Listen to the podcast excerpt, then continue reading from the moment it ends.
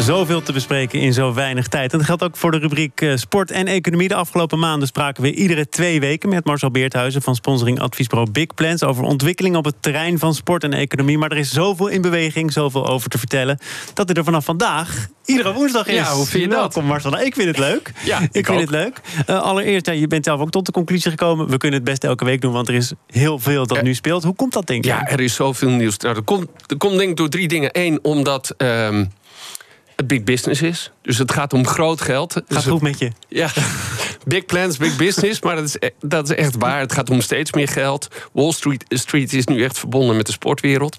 Het gaat natuurlijk eh, over entertainment ook. Sport is entertainment. eh, en dat vinden we dus ook altijd leuk om over te praten.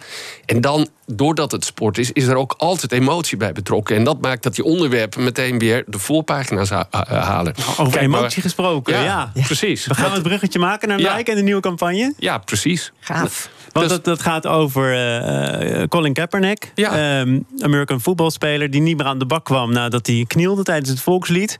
Ik weet dat jij het een hele goede actie van Nike vindt... dat zij hem nu aan het merk hebben verbonden... als, als, echt als posterboy, als centrale figuur.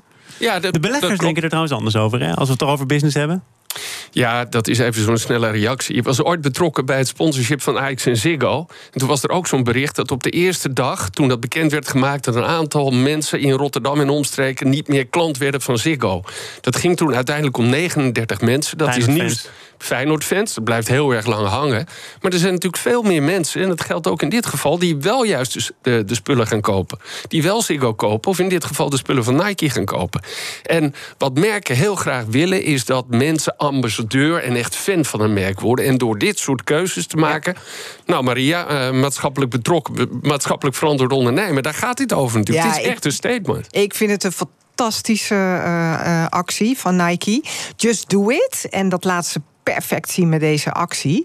En die beurswaarde, dat is natuurlijk maar een deel van het echte economische verkeer. Hè? Dus dat is eh, korte termijn geld, terwijl er natuurlijk eigenlijk veel meer in de economie zit. Dus ik ben het helemaal met je eens. Fantastische actie. Ja, het- het en is wel echt goed, een heel goed thema Ja, adresseren. het, het is niet risicoloos, maar over een half jaar, een jaar kunnen we dan echt afrekenen als we zien wat het voor de verkoopresultaten heeft betekend.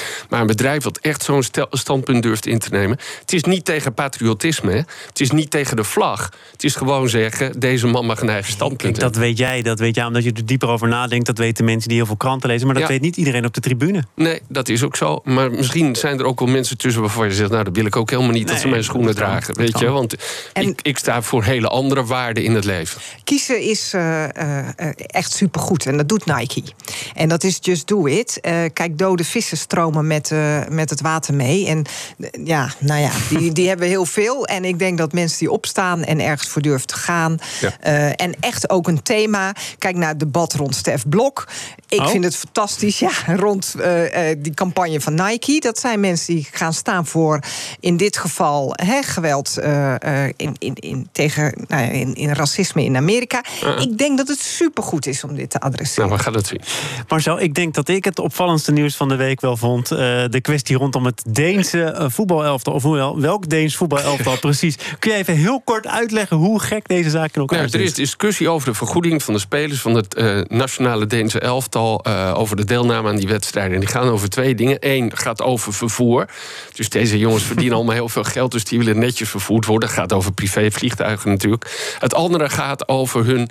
Ehm, individuele rechten. Dus ze zeggen, ja, we, zijn dan, we spelen dan in het shirt van de bond. Die hebben ook allerlei sponsors, maar dat conflicteert soms. Ja, met- Eriksen, de sterspeler, Ja. heeft een ander contract dan de. Deense bond. En het andere, het laatste, dat is ook nog wel belangrijk... dat de bond die schijnt een lagere verlaging te ge- gegeven te hebben. Nou, en, en nu zegt de bond, ja, weet je, als jullie niet willen tekenen... dan speel je niet voor ons land.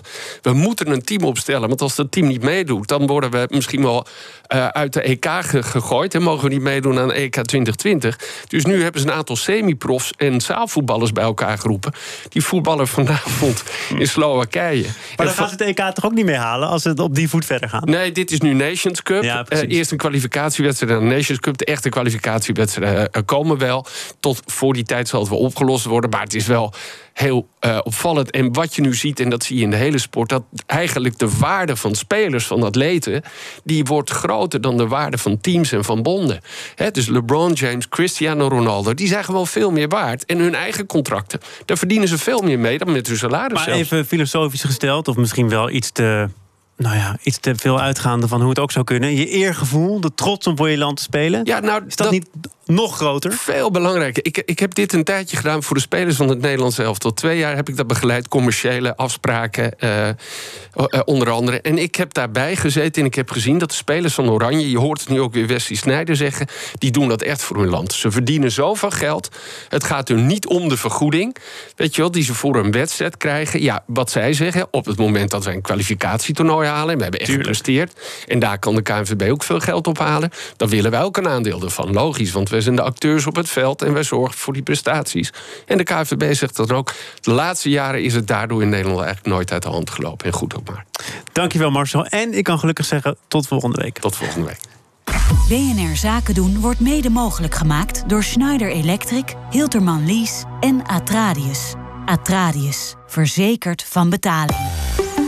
De security. Meer zien? Ga naar bnr.nl.